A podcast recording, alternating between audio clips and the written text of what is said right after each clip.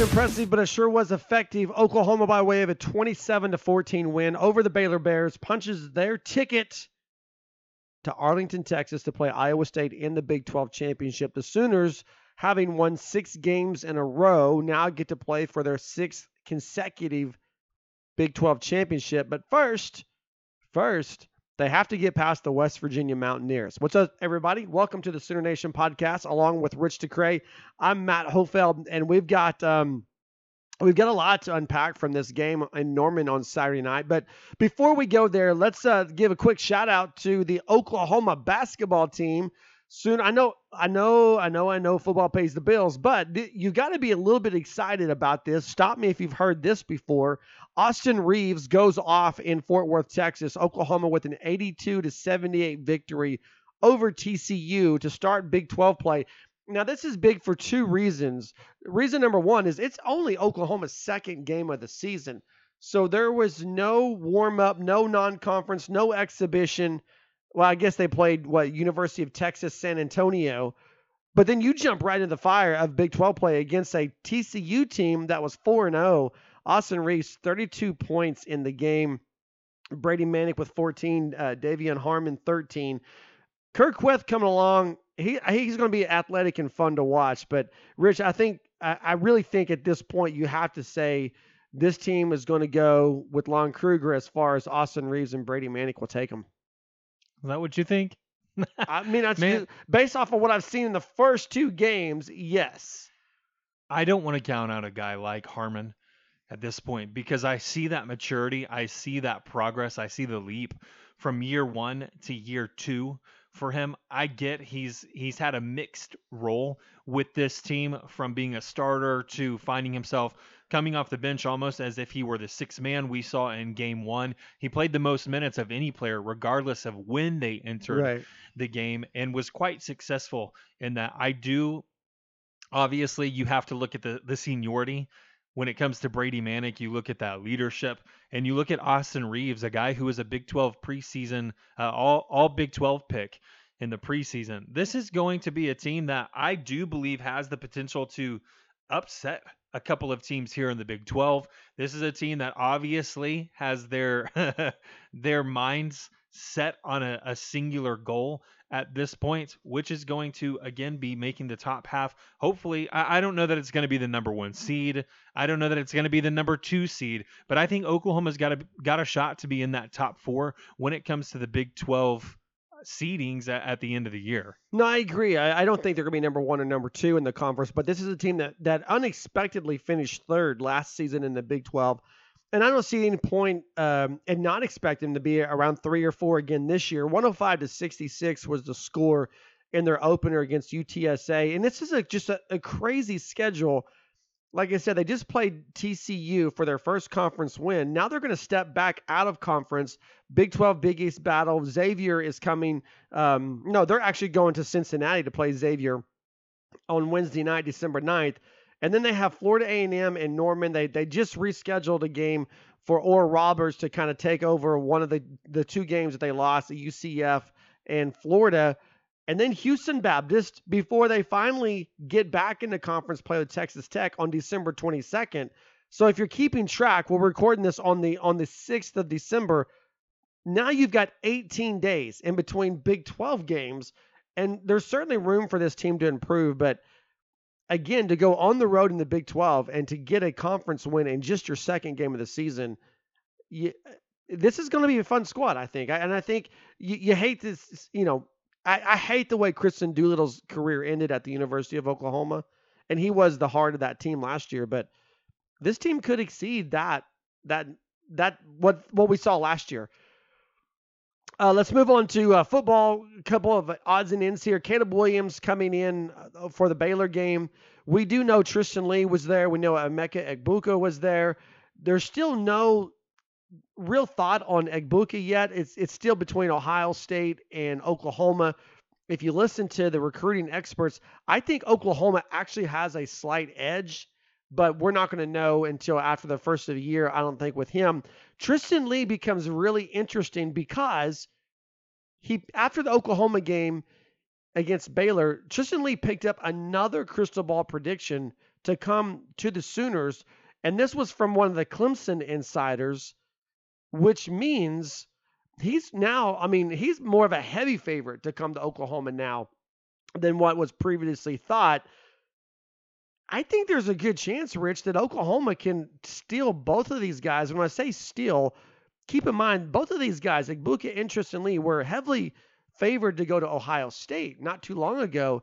And I think there's a really good chance Oklahoma can get them both in their 2021 class now.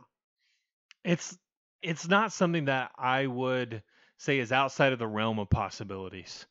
It would be a huge get for Oklahoma, and it would really give credence to what we've seen Caleb Williams say from day one, and that is that he wanted to compose a team, compose right. a recruiting class that would top the charts, would top these rankings when it all was said and done and ink was on that paper. Now, we know, Matt, that we're sitting less than a week away from national signing, just over a week away from National yeah, Signing like Day. The yeah, 16th, right? I got got days. my days yeah, confused okay. there, but we're just we're well, just, just depends over. on when they listen to the podcast, whether you're right or wrong on that. Right, we're just over a week out here, um, and a lot of things could happen. Some things could change. Some surprises could come down the pipeline as well. We'll wait and see.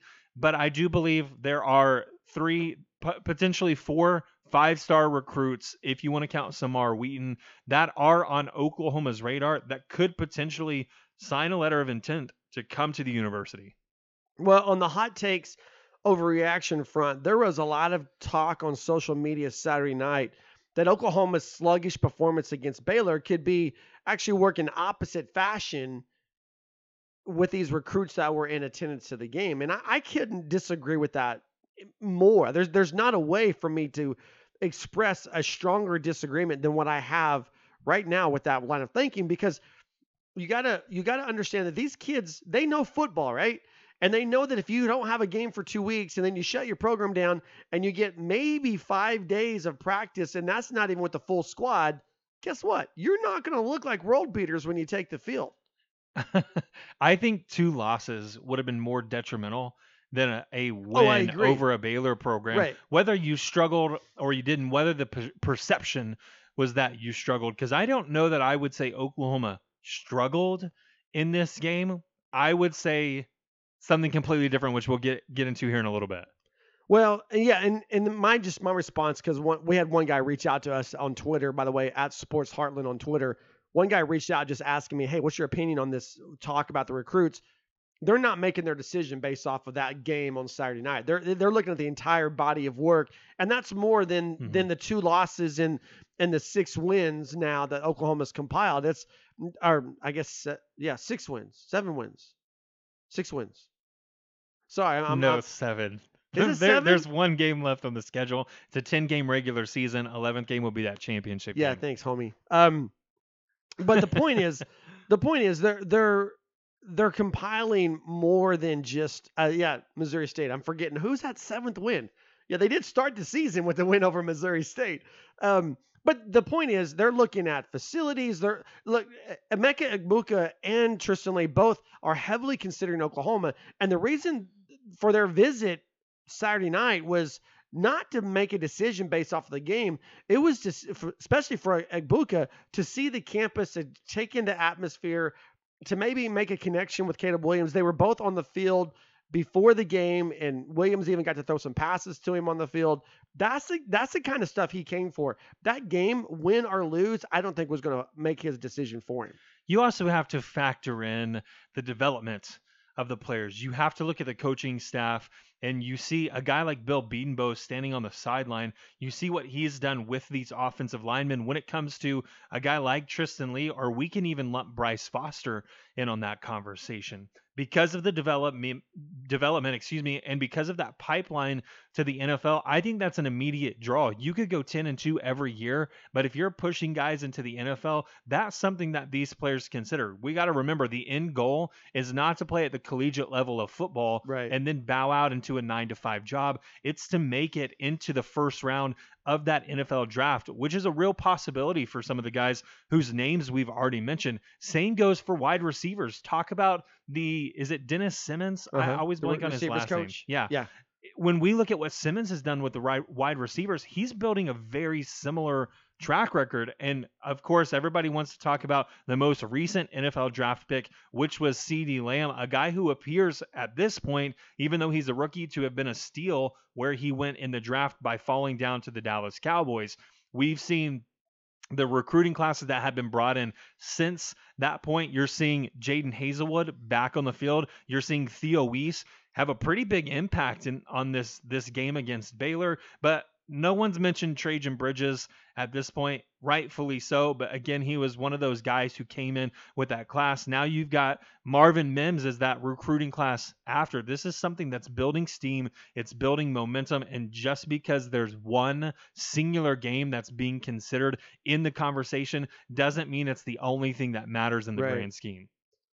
Yeah, speaking of grand scheme, um, Shane Beamer officially named as the new head coach of South That's official? Carolina. Yeah, it's official. It's officially done, done done. done. He's he's in he's in Columbia right now recording videos. You can see him on yeah, Twitter. so so just random break for you. I, I apologize. I was curious to know if some of that was why he wasn't at the game yesterday. Of course it was. Yeah. I mean, yeah. I, I mean, he was there to be officially introduced as the new head coach. Mm-hmm. And this is something that I'm, you know, pat myself on the back. You know, we had, we've been on top of the story. Heartland-sports.com is where you can find our stuff. We've been on top of the story since day one, since he was uh, both on the podcast and on the website. And, uh, you know, we, we learned Saturday night as well as everybody else that he it was going to happen. But here's the thing: is that we even had said prior to that earlier in the week that we would know a decision on this by Saturday. And I don't have any new thoughts on this, Rich. It's a great move for Shane Beamer. And it's it's really if you're going to lose someone from your coaching staff, I think that's one of the true or false questions you had asked me a couple weeks ago. If you're going to lose somebody from this coaching staff, if you're Lincoln Riley, Shane Beamer's the guy you want to lose because he's not a coordinator, he's a positions coach. Mhm. He does special teams. He does the, the H backs, and I'm, I don't want to minimize his value to this to this team. But if you're Lincoln Riley and you're looking at replacing coaches, like right now, you got to find someone to fill in for the rest of the season. But you're looking at No, you don't. For Shane Beamer? yeah, No, you don't. is he going to coach the rest of the Breaking news for you then, Matt. Yeah, it says Mike Uva on Twitter says I can confirm now that new Gamecock coach Shane Beamer will be flying back to Oklahoma tomorrow and intends there on you have it. coaching through the Big 12 right. Championship, which is scheduled to be played on December 19th. So we know that Shane Beamer will be with the University of Oklahoma until December 19th, but don't count on him being there for the bowl game. Well, I was just going, yeah, because that's a that's a hard recruiting time right there. You got you got to hit it hard. I was just going by what a lot of the players were saying on Twitter, saying yeah, yeah. goodbye to him. So And and I don't think five minutes ago. I don't think the players knew he was coming back, which which is great. But the point is, if you're going to lose someone from your staff, this is the level of staff. Not not to downplay Beamer's role, but this is the level of staff that you want to lose. You don't want to lose an Alex Grinch level, all right? You want to lose on this on this level. Oklahoma heading to the Big 12 championship. Were you going to say something else? I just totally butchered that guy's name. It's Uva, not Uva. That's if the- anybody wanted to look him that's up, the Mike Spanish coming out of you. Mike, Um, I know, right? All right, here we go. Oklahoma heading to the Big 12 championship. No Bob Stoops on Saturday night, plus offensive and defensive recaps from the Sooners. Sooners 27 to 14 win over the Baylor Bears. Rich, near the end of our podcast to preview Oklahoma and Baylor, I I just threw a little nugget out there that the CDC had changed the guidelines for quarantine from 14 days to 10 days, and that would be beneficial to the University of Oklahoma. Joe Castiglione had said on Thursday of last week that they were going to implement that change immediately. As a result of that, we saw Alex Grinch come back to the sidelines for this game on Saturday, and Bob Stoops back up into his suite with his wife, which is fun to watch, especially when Drake had that incredible catch in the first quarter. I, I was a little bit disappointed honestly, a little bit disappointed not to have Bob on the sidelines. And one of the reasons why is because Lincoln Riley has now tied Bob Stoops for the most wins through the first four years of head coaching at the University of Oklahoma. Both of them are at 43 wins. Lincoln Riley still has three games left. He's got West Virginia, he's got the Big 12 championship, and then a bowl game. So there's a most likely but Lincoln Riley is going to end this season as the winningest coach at the University of Oklahoma. through the first four years of his tenure. I just think that would have been a cool moment to share with Bob, having him on your sidelines. One of the things that you had threw out on Thursday as well, as we were previewing this game, was I, I'm I'm going to form it in a question because I believe that's how it was posed at the time, and it's would Bob Stoops be the biggest storyline? One of your true Right, or false right. questions after the game. There were so many things. I wasn't aware of what you had just mentioned, but there are so many things that could have been tied to that game, that being one of those. And without Bob Stoops there, that story just faded into the background mm-hmm. almost. I don't know that a lot of people caught on to the fact that Lincoln Riley had tied Bob Stoops. I think it would have been a bigger deal had Bob Stoops been on the sideline, but you also have to look at the defensive performance from this Oklahoma squad. Right. And had they put up a very similar stat line and Bob Stoops was on the sideline, of course, you're just running with that story deeper and deeper into the week. Well, don't lose sight of the fact just because he wasn't on the sideline, Bob Stoops definitely prepped him to play this game. I mean, he he had a hand in what happened with that defense on Saturday night. So you gotta you gotta give him some credit. Even though he wasn't roaming the sidelines in the visor, he was up in the in the press box. But still, um, let me ask you this: Oklahoma now it's it's official. Oklahoma Iowa State, regardless of what happens Saturday in Morgantown, that game could or could not be played. Is is it Oklahoma's in. So does does the trip to West Virginia, knowing that you're in the Big 12 championship, does that become a distraction for you if you're if you're a member of this squad? Yeah, this is potentially a trap game. We've talked about how difficult it is, one, to go on the road in any conference that's a Power Five conference.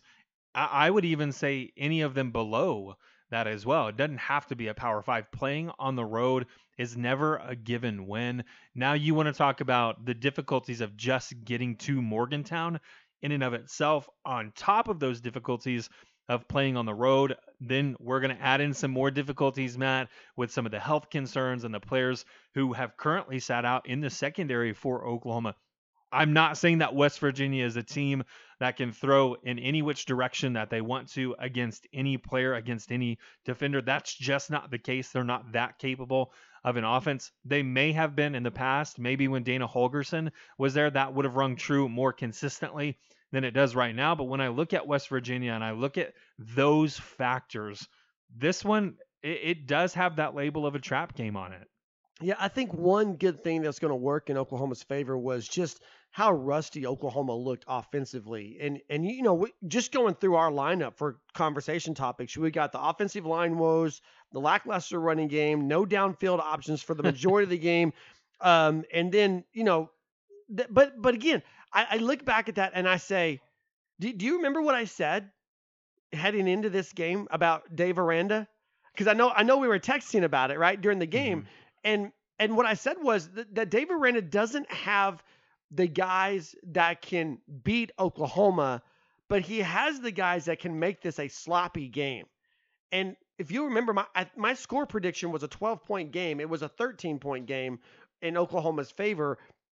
But this there there's so many people angry right now over this game, and I, I don't get it. There's people I I saw one guy on social media just ripping, just ripping. Whose decision was this for Bob Stoops not to be on the sideline? Now we're gonna lose. I'm like, really? I mean, you you really feel like not having Bob Stoops on the sideline is what's going to cost this game against Baylor? And then afterwards, well, you know, you got to get your act together because you're not going to beat Iowa State now. Why are we even going to the Big 12 championship? Clearly, we can't beat Iowa State. I mean, look, calm down, calm down. No game in two weeks. Again, five days of practice tops, and we don't know how many guys were all together for those practices. Do you do you know why there were offensive line woes? Do you know why there was a lackluster running game? Do you know why there was no downfield options? Because Lincoln Riley said, "Guys, look, we're going to go with what we know. It's going to be a very basic, a very limited game plan, and we're going to get it done." And and you could if you know football, you could look at those blocking schemes and you could tell two things. Number one, they hadn't practiced. And because the last thing you want to do when you're low in numbers is what? Lose somebody to in- injury in practice. So they hadn't been physical in practice. You could tell that. And number two, it was a basic offensive game plan. The blocking schemes were basic. The routes were basic. The running the running game was basic. The, it was basic, and and it got the job done. So now you pick up and you move on. But I do think that in itself is enough to maybe help this team kind of stay focused for West Virginia because the criticism wasn't just from the fan base on social media. The criticism, Lincoln Riley himself said, it, we didn't coach this team. We did a terrible job of coaching them this week. And I think if you're going to give someone a pass for doing a terrible job of coaching, you got to look at the last two weeks the University of Oklahoma has had. Now that all that said, if you go back to Thursday night, my biggest concern was the secondary. I didn't really have that much concern offensively, but clearly I had overlooked the what this layoff had done to Riley's offense because the defense carried the day or the night because it was a night game, but the defense carried the day, the day for this team and the offense did just enough. And you really got to say, I know we're not talking about the defense yet, but you got to say kudos to those guys and just be thankful you got the 27 points you did out of the offense. When it just just general thoughts here, Matt, about the offense, it did feel as though Oklahoma came out and they were attempting to play a safe game, which not I, am not gonna restate the things that you've already mentioned, but I wanted to add this to it. And when I say a safe game, this is what I'm tacking on to the backside of your statement is that Oklahoma didn't take a lot of chances offensively either. When we right. look at the the lack of turnovers, really. Mm-hmm. Oklahoma has been excellent at maintaining possession of the ball and not turning it over, not giving other team opportunity. I felt as though that was the game plan in this one that if Baylor was going to at least compete on the field, they were going to have to earn it. And in that first half, Baylor earned it. Up and down the field, Baylor earned it. Offensively, I said we had to live with the left side of the offensive line. Guess what part of the offensive line got blown oh, up pretty sure. early? It was that that right. left side. And and credit Baylor, credit Dave Aranda for coming in and saying it doesn't matter what personnel we have on the field. It doesn't matter how many stars you had next to your name coming out of high school. It doesn't matter who you're lining up against. I want you to give it 100%. And here's what we're asking you to do. And making clear, defined roles for his players. I think that's what helped Baylor in, in the early going, and it certainly limited that Oklahoma running game. Well, and you remember we talked about Dave Aranda and the Dave Aranda factor, Dave Aranda versus Lincoln Riley, going back to the Peach Bowl, and just the the X's and O's, the chess match. And what I what I um, what I really thought that they had to do was try to limit Oklahoma's rushing attack, and they they, they did. did a fantastic job yeah, at that. Baylor almost made Oklahoma one dimensional there for, for the sure, first 30 minutes. 100%. In fact, Oklahoma had 264 total yards of offense. It's the fewest total yards the Sooners have had since what year? I feel like you got to go back to the 90s. No, no, it's it's this last decade. Really? I'll, I'll give you the last decade. Yeah. But it's been a while. Oh. it's the last decade. Oh, okay. I was gonna say, was it the Kyler Murray year where they only had like three offensive possessions? It's the fewest. it's the fewest total yards since they did 232 versus Texas in 2014. So you go back six years, Mhm. and but but more than that, Oklahoma had a a program record 60 consecutive games with at least 28 points or more Right. scored, and that was snapped as well. Yes, it was. And so uh, you get good kudos, you know, kudos to Dave Aranda for giving his guys a fighter's a puncher's chance. But still, Oklahoma won, hmm and you you, you did what you- the the goal was accomplished. You're in the Big 12 championship. Right. That that was the goal. You go back to September. OU's one and two in the season. 0 and 2 after losing to Kansas State and Iowa State back to back in in Big 12 play. You take this moment. If if I could go when Oklahoma's sitting at 0 and 2 in conference play, and I'm telling you, hey, Rich, on December 5th, Oklahoma's going to beat Baylor 27 to 14 to punch their ticket to the Big 12 championship. You're telling me you wouldn't take that right there in that No, moment? I would take that. And I get, Matt, that everyone would be upset. And I do largely believe it to be the reason that you've mentioned. They wanted to talk about that streak all game long. Right. Oklahoma not eclipsing the 28 part 28 point mark, I do think was unexpected. I think a lot of people, myself included, expected at least a 45 or a 40 point game. My prediction was spot on at 45. And I mean, Samsonite, I was way off. Well, uh, yeah. I, I think when, when we look at the the score predictions for Heartland Sports, I had the lowest total score prediction. Right, and you had attributed that to running the ball consistently. Yes, and, We- and just being an ugly game. We looked at Baylor, we looked at Ebner, we looked at Oklahoma, and we immediately looked at Stevenson, who we said would have those two names would probably have the biggest impact Mhm. on this game. I even said that Oklahoma would probably have 200 yards rushing. It was a far Again, cry. Yeah, you were you were way off on yeah, that. it was a far cry. but but I expected more than that. I, I expected more uh, than 200 yards as well. In fact, they they ended with 76, averaging 2.5 yards per carry on the night. Rhamondre Stevenson, I I liked what I saw from T.J. Pledger, but this is the first time we've seen Rhamondre Stevenson just kind of get shut down. Now, are you worried? Because this is, seems to be the talk. Are you worried that now West Virginia has a roadmap, and and we've talked about that defensive line that the Mountaineers have. I'm I'm not worried, and I see the defensive line that the Mountaineers have. But all things considered, you look at Oklahoma, you look at Lincoln Riley. Lincoln Riley, a master of finding mismatches, and if one isn't just blatantly obvious, he's great about creating a Mhm. mismatch. One of the things I wanted to point out as we look at the offensive performance of this game was you and I specifically talked about the impact that a guy like Mikey Henderson could potentially have against Baylor. Mikey Henderson was nowhere to be seen in this game. And again, it goes back to that I feel as though Oklahoma played it safe, didn't want to turn the ball over, didn't want to take these shots 40 yards downfield, but it was all about getting the win and it was getting out healthy at the same time, as you've alluded to. And so when we look at what what West Virginia is going to bring to the table and the Stills brothers, fantastic defensive front there. I just don't know they have the speed to to close down the edges that Baylor does. And you, Matt, if you'll remember this, I said Baylor has speed.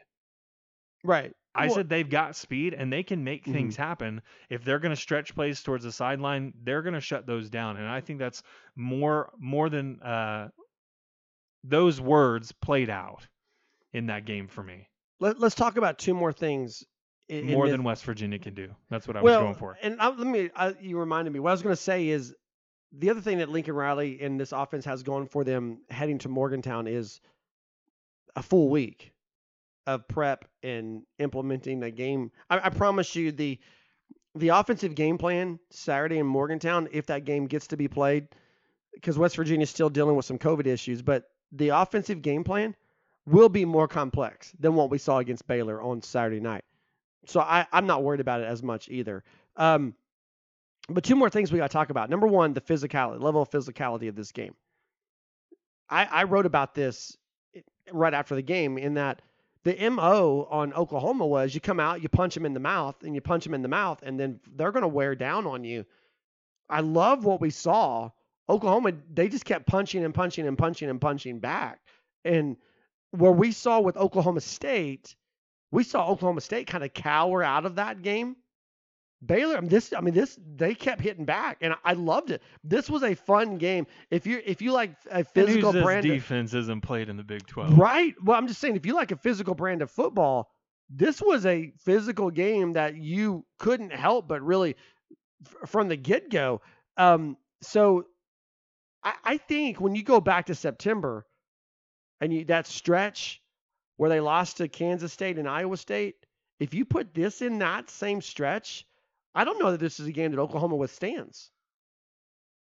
They're not as they, they weren't as strong in September as they are right now. That's for sure.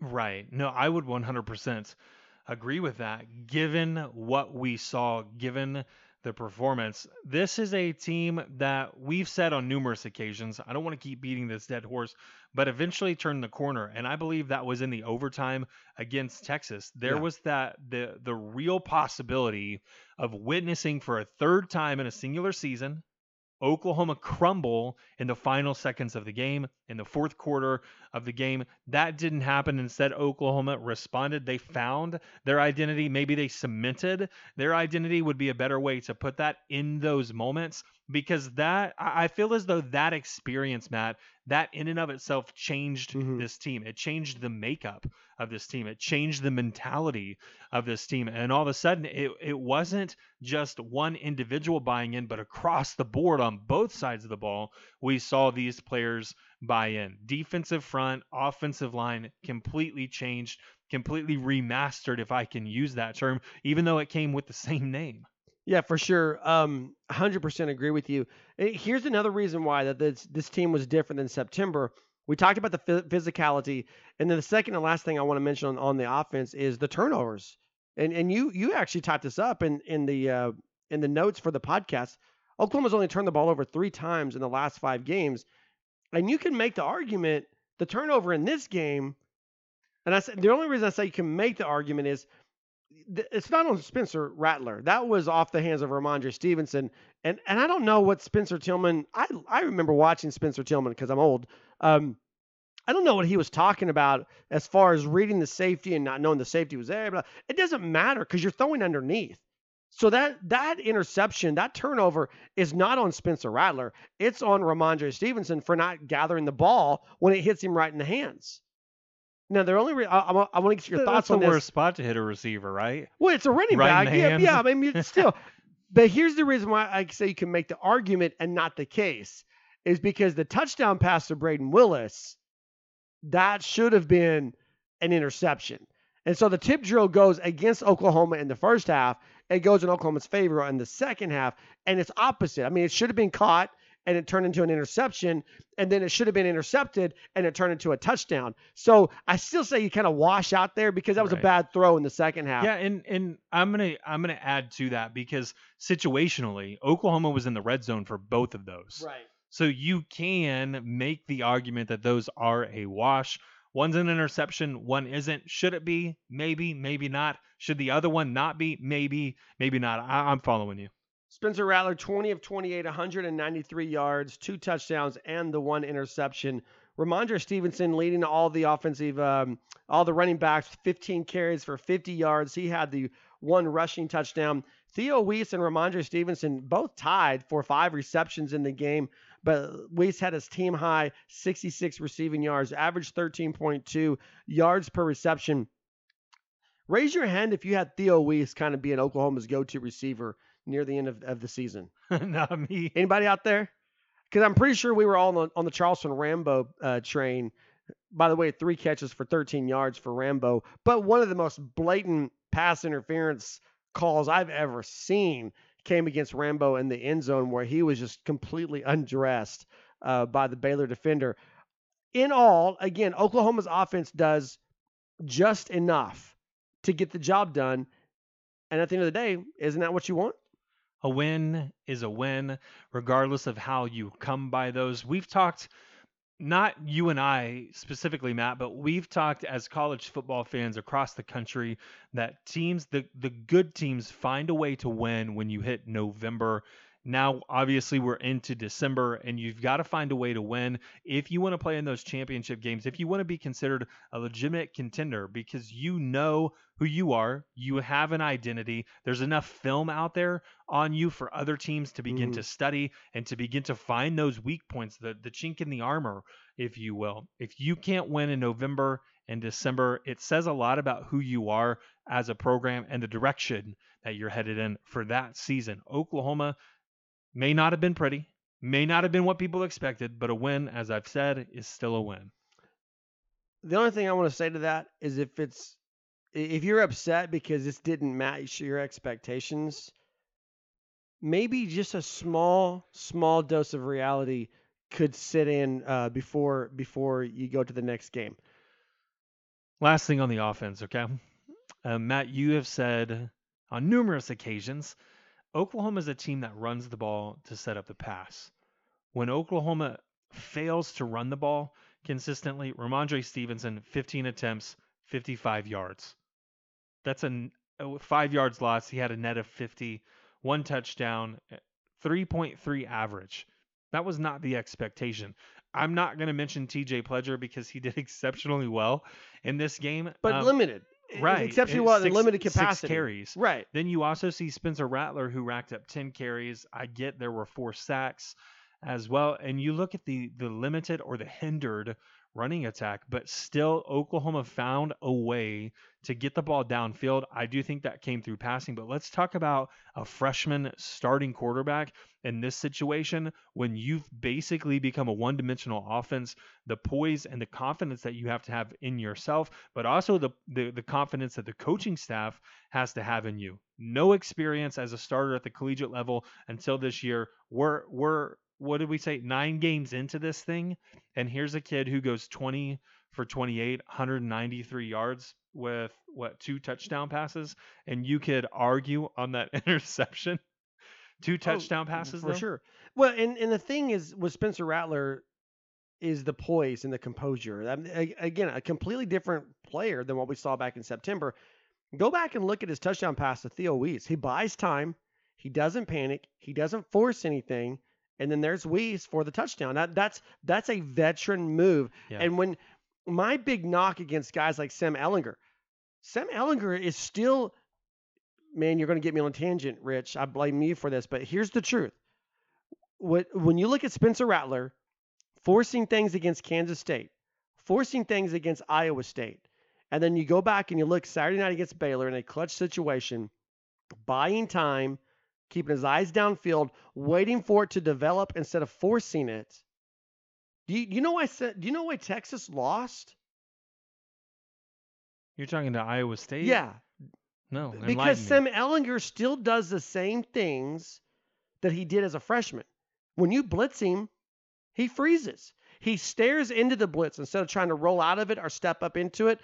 And the reason they lost, Dicker the kicker had to that that field goal had to be further back. Why? Because on Texas's last offensive play, Sam Ehlinger froze in the blitz and they sacked him.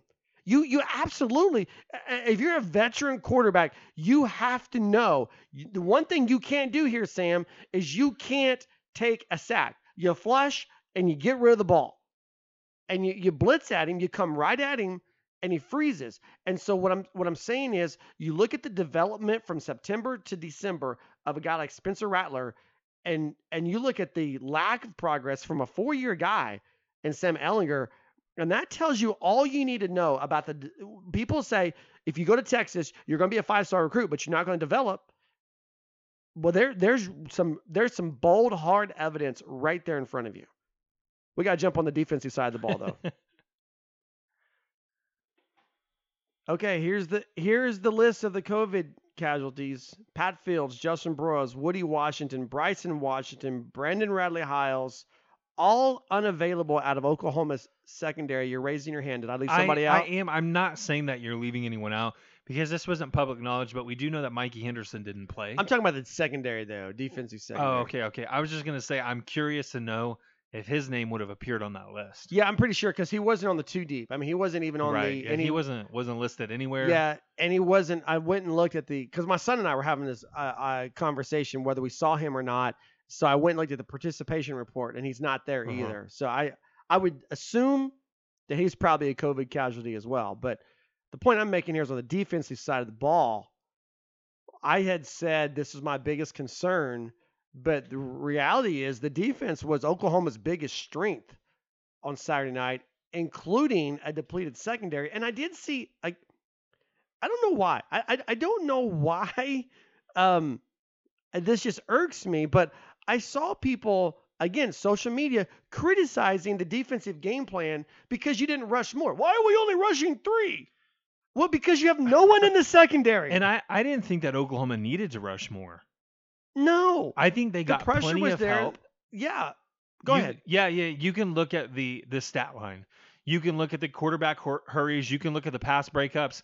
And five of those, I did go in and count. Five of the pass breakups are attributed to linebackers or defensive linemen. A majority of those fell towards defensive linemen rather than linebackers. Mhm. When I look at what Oklahoma was doing with that front seven, the quarterback hurries, the pass breakups, they again Defensively, I felt like there was clearly defined roles. I just said this about Baylor and Dave Aranda, but there were clearly defined roles, and it was to alleviate a lot of that pressure that was going to be put on the secondary. You look at Charlie Brewer throwing 56 passes. It was very evident what Baylor wanted to do. They wanted to test a young, inexperienced secondary with a little bit of turmoil and a little bit of mix-up. Now, a lot of a lot of mix it, up. It helped that Trey Brown was available. It helps that Jaden Davis is avail- available. Unquestionable. It helps that those two are there. Trey Norwood has come in and been an absolute star since taking over a starting role for Bookie or even playing a ton of minutes in uh, relief of Bookie. But when I look at that secondary and I look at what Baylor was attempting to do, it was very clear that they were going to throw the ball and then keep running it just to keep this this defense honest. The secondary performed exceptionally. I don't know that I would say exceptionally well. The defense performed adequately. They were above average. Listen, I would say exceptional based off of the numbers that we're talking about. And and you, you look at we one thing we talked about on the pregame podcast was who's gonna who's gonna replace Nik Bonitto at the rush linebacker. They went with Right. John Michael Terry, you know, and you talked about Robert Barnes. What's Robert Barnes gonna do? He started at free safety. You mentioned um, Jaden Davis and Trey Brown, but then Trey Norwood getting the, the big interception. DJ Graham, first interception of his career. You the game plan was, I thought, solid. You you limit the number of rush. You you take away um, passing lanes, and you try to get Charlie Brewer to step up, and you, you clean him up with your linebackers as much as possible. I've got no complaints about the way this defense played at all, none. And and I will say this though, I think we need to pump the brakes. It's great that Oklahoma's defense only gave up 25 rushing yards. Okay, statistically, that's gonna because I think they were 95 yards per game going in, so that's just gonna bolster this. We already know they're good against the run. Baylor has zero running backs. Okay, Oklahoma had well, they zero, had one Oklahoma had zero right until he got hurt. Oklahoma had zero safeties. Baylor had zero running backs. And so I'm taking that with a grain of salt. Mhm. That's why Brewer threw 50 plus times. And and like you're saying, Matt, that really is the strength of this Baylor team. We've talked about the skill set of a Charlie Brewer. We've talked about the deceptive speed that he possesses. We've talked about the decision making, the the arm, the throwing that that he can do when he's on the field and when he's asked to do it. We knew all of that existed. It was the health that we've always questioned about Charlie Brewer. So I'm not surprised that they threw the ball 56 times given the equation of what was going to be playing out on Saturday. But here's what's great about it because Oklahoma secondary has been under fire for quite some time. 56 pass attempts, they average 4.7 yards per attempt. What does that tell you? It tells you Oklahoma took away the deep ball. Mm-hmm. Everything was underneath, and that's Yeah. what you want. That's exactly what you want. Let's go back really quickly to Graham. Graham's a, a true freshman finding himself in a role where he's getting a considerable amount of snaps under his belt. Even though he's a young player, I, I continuously look back at the recruiting class. I continuously look back at Alex Grinch and what he's done in terms of coaching these players up Mhm. and making or putting a priority one on textbook tackling and two letting the the turnovers happen when we look at a guy who's a true freshman i felt as though he was tested a decent amount of times against baylor and matt what it says when i look at these numbers and you see that he has all of his tackles were solo tackles it to me says that he understands body position on the field he understands momentum and he puts angles into use and, and leverages that. This guy's not the biggest guy on the field at 5'11, but when you see that he has three tackles and all of those are solo tackles, all of a sudden you begin to recognize here's a guy who's much like Jaden Davis last year. Here's a guy who could potentially be the best tackler on the team. Well, maybe in the secondary. Um, and and look, you you're bringing up a good point about youngsters in general because can we not talk about Kori Roberson for a minute Right. and how spectacular he looked in this game? And and Yeah, Kori Roberson had one of the pass breakups from that that defensive line. Right, and there's there's a lot of talk now because Ronnie Perkins, Ronnie Perkins, I believe is going to grade out as a first round draft pick. So now there's a lot of talk. If Ronnie's gone, what happens? You know, does everything fall apart? But then you see a guy like Kori Roberson come in there, and you're like, oh my gosh! I mean, these guys that are coming in, you your boy David Ugwoegbu, and it ended the game with six tackles, third on the team. Um, there's talent there and it's developing. And what it all comes down to for Oklahoma defensively is the they their continued ability to dominate the point of attack. And it, until they can find somebody who can withstand what Oklahoma's bringing with a defensive front, and it could have been more sacks because there's a couple of times that Ronnie Perkins did come in with bad intentions and just didn't make didn't deliver, you know? So it could have been more, but the reality is the, the point with his defense is, and you and I have talked about this so many times, and this is such a great example. When you dominate the point of attack, when you're wreaking havoc in the opponent's backfield and you put them behind the chains, it really makes that secondary look a lot better than what it really is. When we talk about this defensive front, putting the the offense, the opposing offense behind the chains, I have to give credit to Ellison and Mhm. Winfrey in the middle. I believe they had absolute monster games. It'll go unnoticed on the stat sheet.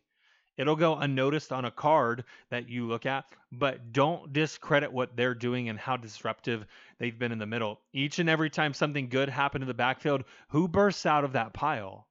Ellison and Winfrey. Yeah, for sure. Now on the money down as well. Third down, Oklahoma held Baylor to six of 21 on third down. We talk about trends that go for the year. Winning third down is something that, that they've really been focusing on Mhm. and excelling in. The flip side of that is Baylor was six of eight on fourth down. right. Now, I look at that and I say, holy crap, they went for it eight times on fourth down. That tells you that it was a nothing to lose, hair on fire, you know, balls to the wall type performance. This is it. We're going to give, we're going to, we are going to unload everything that we have and try to win. And Oklahoma withstood that. I'm curious to know. This this is going to show my ignorance of the game. I'm not afraid to do that on- on this podcast. As you guys know, football was not a sport that I, I played growing up. I don't have a ton of knowledge. Slowly learning, slowly learning some things. But when we look at those fourth down conversions, if you turn the ball over on a missed field goal, that doesn't count as a fourth fourth down attempt, does it?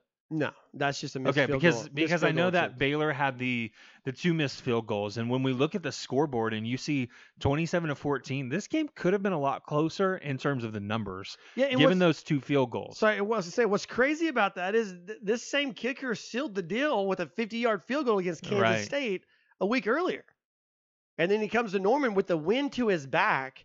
And if you're Dave Aranda, you're just kind of if you're Oklahoma, you're thinking, guys, we're we're getting exactly what we need. The football gods are with us. And if you're Dave Aranda, you're in that point going, they easily could have led six to three, you know, and you're going, I don't know what else I can do. I mean, if this isn't working, that's why you were six of eight on fourth down. It's like I'm not punting. I'm not trying to field goal. We're going. And and again, knowing that Oklahoma only gave up two touchdowns for the entire game. hmm It's a great defensive performance.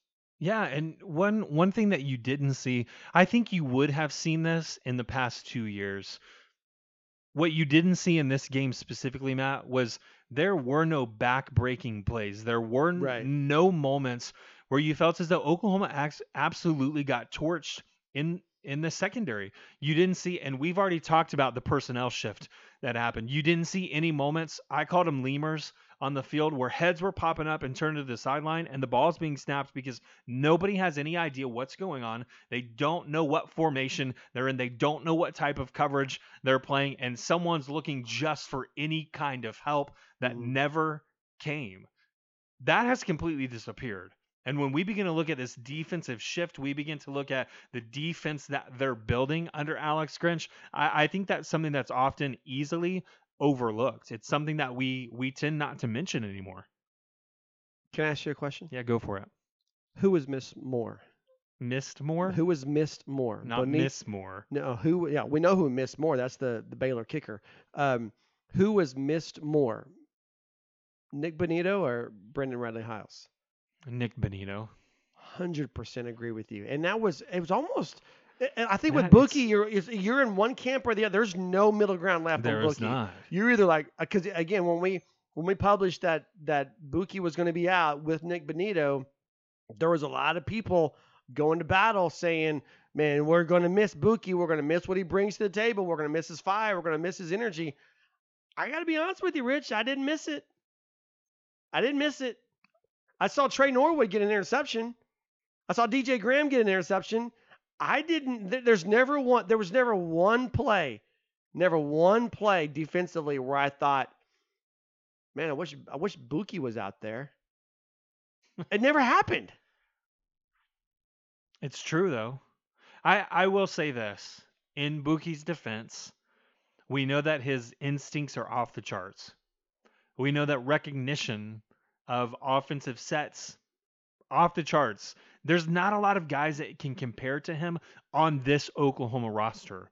But in terms of production, I'm taking Trey Norwood every single day of the week. Texas Tech, Baylor. What's he? What's he do? He. You don't see his name because he's getting a stupid penalty. You don't see his name because he's getting beat downfield. You see his name because he made an interception. It stinks because I think there's a lot of potential in Bookie. I just I, I'm mm-hmm. assuming at this point that it's being wasted. Uh, Trey Trey Norwood, you've mentioned Texas Tech, two interceptions against Texas Tech, one against Baylor. He has three interceptions in the span of four. Which four I'm pretty sure leads the team. You mean the total number of interceptions? Wouldn't I wouldn't be surprised by that. So he, look, I I've been if you've listened to this podcast, you know this. I have ridden the the number 44 roller coaster. Okay, I've been high on Brendan Radley Hiles. I've been low on Brendan Radley Hiles, and I'm back up high, and I'm in the middle. Uh, But after Bedlam, man, I just can't go to bat for the guy anymore. I tried to talk about his instincts. I tried to talk about his leadership and the alignment and so forth. I just can't do it. I can't go to bat for him anymore. And I hope he's healthy. I hope he's just out because because someone came at me on uh, social media saying that you know, well, you I can't believe you're you're happy someone's got COVID. No, that's not at all what I'm saying. Never said that. And I hope it's just it's just contact tracing and it's not actual COVID. But what I'm saying is I didn't miss him. I didn't miss not seeing him back there. I said this in a negative light about Austin Stogner on Thursday was that him not being available opened up this offense. And I don't mean that for Lincoln Riley. I meant that for Spencer Rattler because it seemed as though Austin Stogner was that go to target. Anytime there was a big moment, the biggest man on the field was the target for Spencer Rattler. That had become quite evident. He's not the biggest man, I think, with Rhamondre Stevenson out there, but he was for some time. It became quite evident to me that that was a trend. I'm going to ask this question about Brendan Radley Hiles towards you in the defense now. Does Trey Norwood being on the field in that role of the nickelback allow this defense to operate as it was intended to? You talked about the stupid penalties Right. from Brendan Radley Hiles Right. that even though he was he was there in coverage, the lack of or the discrepancy in height has often not played out in his favor. No, that's a fair point. And, so so I, I'm just gonna ask that question again, okay? okay. Then, then I'm gonna let you jump in. Does Trey Norwood taking over that starting role allow this defense to operate as it was intended to? I mean, he, after all that bashing, I'm I'm gonna come back and I'm gonna say I, I don't think the size makes that big of a difference because you're talking about based on the on the depth chart. All right, you're talking about one inch in size. I think I think Buki's at five nine. Trey Norwood is is six foot even, and there's about 15 pounds of difference between the two guys. There, so there's not a lot of size, but it's it's how you it it's how you play it okay it's, it's how you use your size and and that's that you know buki buki hasn't learned when to grab. He hasn't learned when to nudge. He hasn't learned when to be competitive for the ball. And so eh, the guy is emotional and and emotion can be good because it can fire up a team but emotion can be bad because it can get you a stupid penalty at the wrong point of the game. And I think it's just more mental mistakes that the guy makes that you don't see on a Trey Norwood. And and not so it's I don't I don't I don't think it's size. I really don't. Because there's not not that much difference between the two. It's not like you're going from a five nine to a six five guy. Now I think Alex Grinch wants to get closer to the six five guy than what he's got Right. right now. But I- I don't think it's that big of a difference between the two. I think it just comes down to to the to the football maturity of a guy like Trey Norwood. Oh, I mean, let's not forget Trey Norwood was pretty pretty good before he got injured. You know, he missed all of last season. I, I'll say it this way, um, because as you're speaking, uh, some things are are coming to memory, or I'm beginning to recollect those, and it's that Trey Norwood came onto the college scene with something to prove. He didn't come in with the same accolades that a Brendan Radley Hiles did, a guy who a, a lot of people immediately said could be the savior of the secondary. That was never Trey Norwood. Trey Norwood out of Fort Smith, Arkansas, comes in as a three-star recruit. That's not too too far away.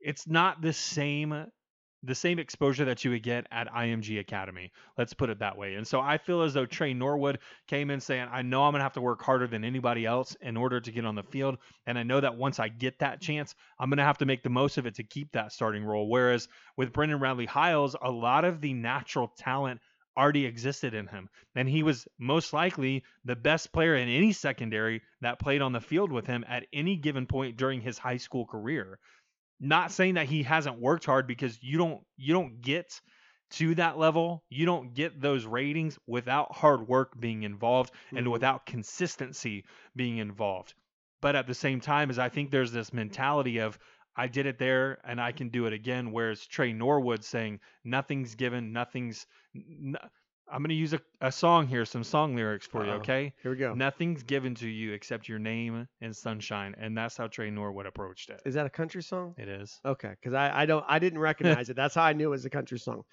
Okay, um, players of the game for Oklahoma, and then a quick trip around the Big Twelve, and then we're out of here for this episode. Defense saved the day for Oklahoma Saturday night. So let's start on that side of the ball, Rich, talking about our players of the game. I've got one in mind. I always want to I'm always curious of your thoughts. So give me your defensive player of the game and let's see if we're close.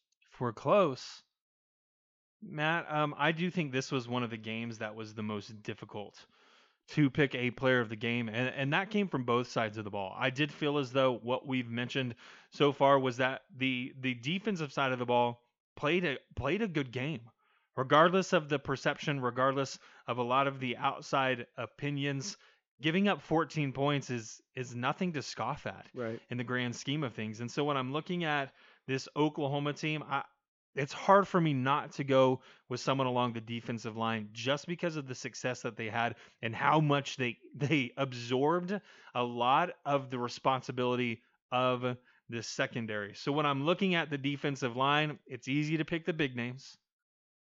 I'm going to pick one of them. I, I set you up to make you think I wasn't going to go that direction, huh?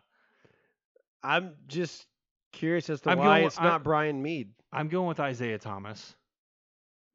I mean, you didn't even you didn't even bite on my Brian Mead No, I joke. I, mean, didn't. but by the way, Brian Mead seven tackles, tied Mhm. for a team high, not Right. bad.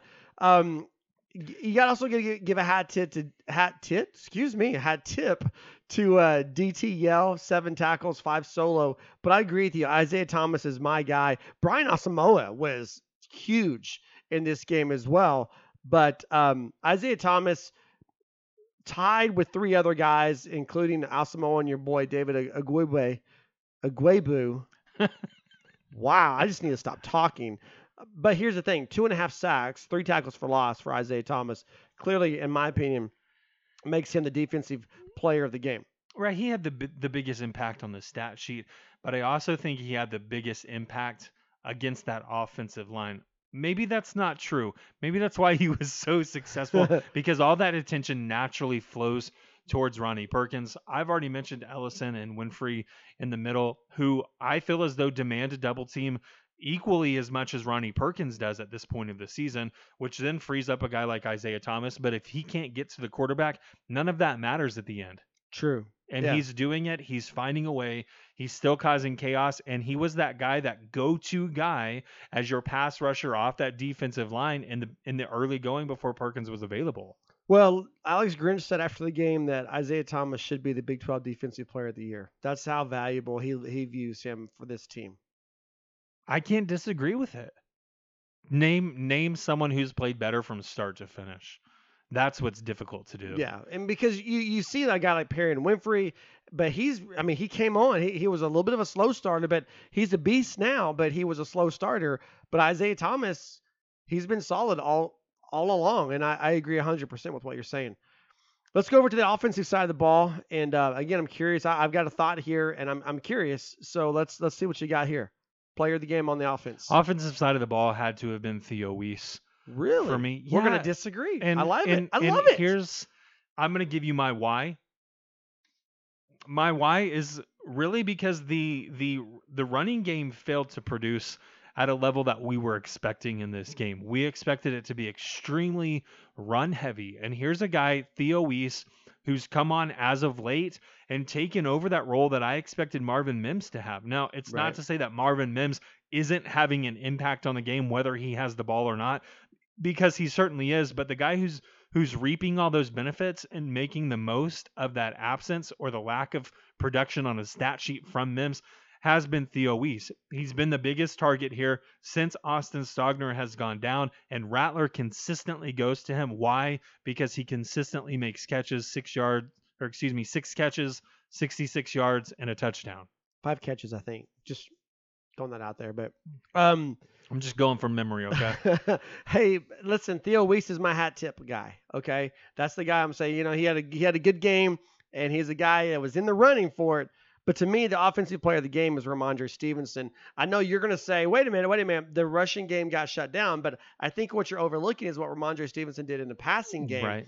Had a total of 20 touches, and he had 98 all-purpose yards, 48 receiving, 50 rushing, and he scored a touchdown as well. So Rhamondre, why why was he limited? Because he was the focal point of the defensive attack, and he still produced almost 100 yards of, of all-purpose yards, and he got in the end zone. So Rhamondre is my guy for the offensive player of the game. You also always have to tip your hat as well to Spencer Rattler, 193 total yards passing, uh, 6.9 yards per aver- uh, per attempt average, the two touchdowns. All right, let's look around the Big 12 real fast and, and close this out. Um, let me just let me just go out and cut to the chase. Is is Mike Gundy on the hot seat? Zero chance they should have lost that game. I, I know what we said about players quitting and so forth, and I would be shocked. I'm just going to go. I know they've got one game left against Baylor. I would be shocked if Tylan Wallace plays against Baylor. Cowboys losing to TCU in Fort Worth 29 22. They nearly get blanked in the second half, only scoring six points while TCU scores 22. To lose this game after leading 16 to 7 at the half. I, look, they're they're eliminated from the Big 12 championship. Everybody knows that it's Oklahoma, Iowa State now. I, I'm I'm I'm just gonna say I'm I'll be shocked if Tylan Wallace plays against Baylor. You've already seen Chuba quit. You've seen their, their I can't I'm blanking on his name. Top offensive linemen's quit. If, if you're Kevin Tyler, Jenkins. thank you. If you're Tylan Wallace, what do you have left to play for? What's Baylor going to do for you? Not a whole lot here. So It's it's an unfortunate scenario that's playing out at Oklahoma State with their players. There was so so much potential on both sides of the ball, and here as of late in the past three games, we've really seen the defense start to crumble, and now the offense is just giving up. However, Matt, you're asking the question: Is Mike Gundy on the hot seat? Had had the beginning of the year not happened for Mike Gundy and his contract being shortened, as well as basically cutting a million dollars out of it, had that not happened, I would have said no. But because it's happened, I, I I'm leaning towards a yes. Mike Gundy's buyout was cut in half by all of the charades and the antics that were happening on campus and the outcry that happened because of a t-shirt Mike Gundy's buyout has been been cut in half. Regardless of how you feel about that T-shirt, it's it's all about money right now. everything's about money right now. And when I'm looking at that buyout, it's it's hard for me to say Oklahoma State can't afford it because they can. The two coaches who are dis who have a fan base that's disenfranchised with them the most in the Big 12 are Tom Herman and Mike Gundy. I think COVID saves both of them. What Be- about Les Miles? I don't. I, I just don't think people care in Kansas. I, I really don't. And, and by the way, the Jayhawks were competitive against Texas Tech. They they lost by a field goal, sixteen to thirteen in one of the early games. But I just I, I just don't think they care. I really don't. I, I, I'm talking about mass across the fan base. You talk to any Kansas fan, they they want to talk basketball, right? Oklahoma State, you're seeing a lot of people kind of hit the rails against Mike Gundy. We've seen it with Tom Herman for a year and a half now. But when you look at buyouts and you look at declining revenue, I think that saves both of them. Here's the the numbers for Mike Gundy, just in case you're curious. Previously, before this season, before the contract reduction from five years to four, and before the million dollars being taken away on each each year subsequent year, Mike Gundy would have been owed 75% of his remaining contract. This is a quote, okay? I, this isn't from me. It's Zach Barnett on footballscoop.com, but it says this. Let me find it again. It says Gundy would have been owed 75% of his remaining contract should Oklahoma State fire him without cause. A figure at 5.25 million, which was his contract, which was his salary before August, 5.25 million per year for 5 years, which comes out to roughly 17 million dollars. 17 million dollar buyout's not happening. You take away a year, you reduce that contract, and here's what it says. It says now Gundy would be owed 50% of his remaining contract, which at 4.25 million over 4 years cuts his buyout to 8.5. He's played this year, so let's go ahead and reduce that by another year. Now it's just 3 years instead of the 4. I still don't see a big He's buyout. played, he's coached. I, I, I we know what you mean. I still don't see a big buyout coming. Um, well, let's let's move on. I, I I- I think he's in trouble. I don't. If Mike Gundy leaves Oklahoma State, I think it'll be by his own accord. Mike Gundy's not leaving on his own accord. There's no way. Well, that's what I'm, that's the point I'm making. I'm saying if he leaves on his own accord, he owes them money. He owes the school money. I know. I think they can agree to walk away. I, I think I think they can agree just to, to. But he's not doing it. He's he's not going to do it. But here's what's also not going to happen. A Tennessee, uh, you know, somebody else, a Memphis, somebody's not going to come in and offer him a bunch of money to get him to raise his contract with Oklahoma State. I don't think they're playing that game anymore. But I think this sets up Mike Gundy to have a lot a lot on his shoulders for 2021 and when you look at the tools that he's losing from this year's squad, it sets him up, I think, really to have to be on the hot seat next year. West Virginia goes down in flames against Iowa State, 42 to six. To that's what solidified Iowa State towards the Big 12 championship. Don't expect if you're an Oklahoma fan just to Oklahoma to go into Morgantown and walk all over the Mountaineers like Iowa State did. Not because Oklahoma is not on the same plane as Iowa State, but because West Virginia was decimated by COVID casualties. This game almost didn't happen. What the Mountaineers get a touchdown late uh, in the fourth quarter to to kind of save being shut out by Iowa State. It's a good game, a good win for the Cyclones. And what I like about it is it puts a lot of attention on Arlington. We talked about TCU, Oklahoma State. We talked about Texas Tech, Kansas. Texas just destroys, obliterates Kansas State. Yeah, I was not expecting that. Well, uh, no, I, I mean, I took him as Kansas State as one of my Friday locks. yeah, but remember I told you uh, Baylor, you know, Baylor barely beat them on a field goal, and and this is a Kansas State team that's just they've lost all momentum. They are free falling right now, 69 to 31. Now let's talk about Texas. We talked about Mike Gundy. Let's talk about Tom Herman. According to reports on Sunday night, Urban Meyer has turned down the University of Texas. He's not coming. Tom Herman's buyout. Do you know what his buyout is? I don't, but I, I do know that, I, at least my opinion here, there was no way that Texas could afford Urban Meyer. It if I was never worried about Urban Meyer, even if he went there, because all that would have been for Urban Meyer is a cash grab. A stepping stone? Did you, by the way, did you see Kirk Herbstreit's comments about Texas on Saturday? No. Okay, go do yourself a favor. Go to our website and and look at the article and and listen to his comments. It is incredible what he says about the culture and the climate at Texas. Okay. Oh, I thought you were going to say something else. No, I, I. I did read something that you had posted about Kirk Yeah, Herbstreit, but I didn't think it was pertaining to Texas. I'll have to go back and yeah, check it you definitely need to go check it out. But here's the deal: Tom Herman's buyout, 25 million, and basically, the word is coming out of Austin is they would raise money to buy out Tom Herman at 25 million for Urban Meyer. There's nobody else they're going to raise 25 million from the boosters to buy out Tom Herman for. So you got to go get somebody to bring them in to be your next head coach. Let's think about the names that are out there. Steve Sarkisian. I know Matt Campbell's name was floated around. Matt Campbell's not coming to Texas. Remember, this is the guy when they went there and won, his locker room, he did not dispute it. He didn't say, guys, don't say this. His locker room was saying, yeah, five star, uh, five star recruits versus a five star mentality. That's why we beat them because we got the five star mentality. Matt Campbell's not going to Texas. There's nobody out there at, at this point that that they're willing to go to their donors and say, if you get us $25 million, we can get rid of Tom Herman and we'll get you this guy. I think Tom Herman, there's a greater chance now that he's going to be back on the sidelines next year than, he, than he, there was five days ago. And Tom Herman's going to be in the same boat as Mike Gundy when you look at who he's le- losing off of this team. Unless, unless Sammy Boy decides to come back for another year, which everybody can. If you want to come back, you can. Do we get Tom Herman and Sam Ehlinger back on the 40 acres in 2021? Legitimate possibility.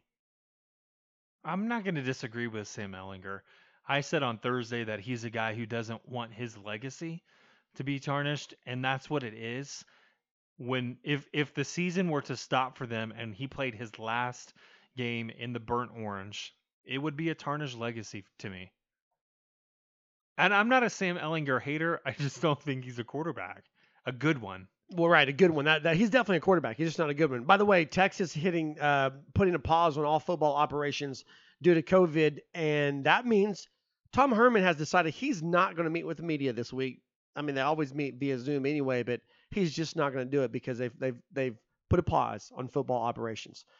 Hey, that's going to wrap it up for us on the Sooner Nation podcast. Thanks again for tuning in. Um, we'd love for you to hit that subscribe button on your iHeart Radio or your Apple Podcasts or your Spotify or wherever you're catching us. Thanks again for listening. You can find us on Twitter at Sports Heartland on Twitter. You can always uh, find us on the web, heartland-sports.com. Have a fantastic week, everybody. Boomer Sooner.